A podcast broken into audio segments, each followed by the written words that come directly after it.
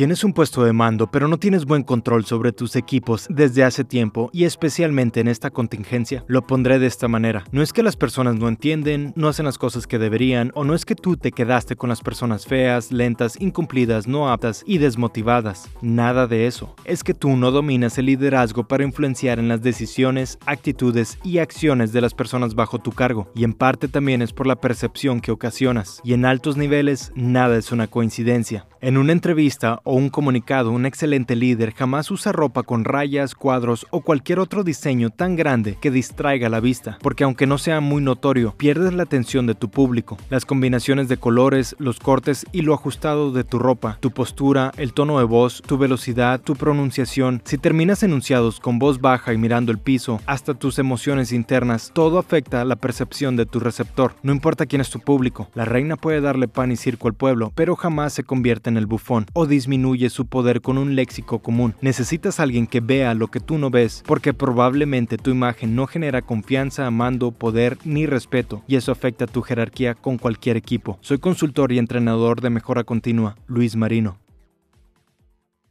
Si tienes alguna duda, contáctame directamente al 662-402-0168 o escríbeme un correo electrónico a consultoría.franciscoluismarino.com. Si quieres mis libros totalmente gratuitos, visita franciscoluismarino.com. En la sección de tienda, selecciona la copia que tú desees y en el carrito de compra busca la sección de cupón y escribe R ELM. Con él vas a obtener un 100% de descuento y vas a poder descargar totalmente gratis cualquier copia que seleccionaste. Con ganas de conectar para desafiar constructivamente y potencializar las habilidades de tu liderazgo, soy consultor y coach de mejora continua, Luis Marino.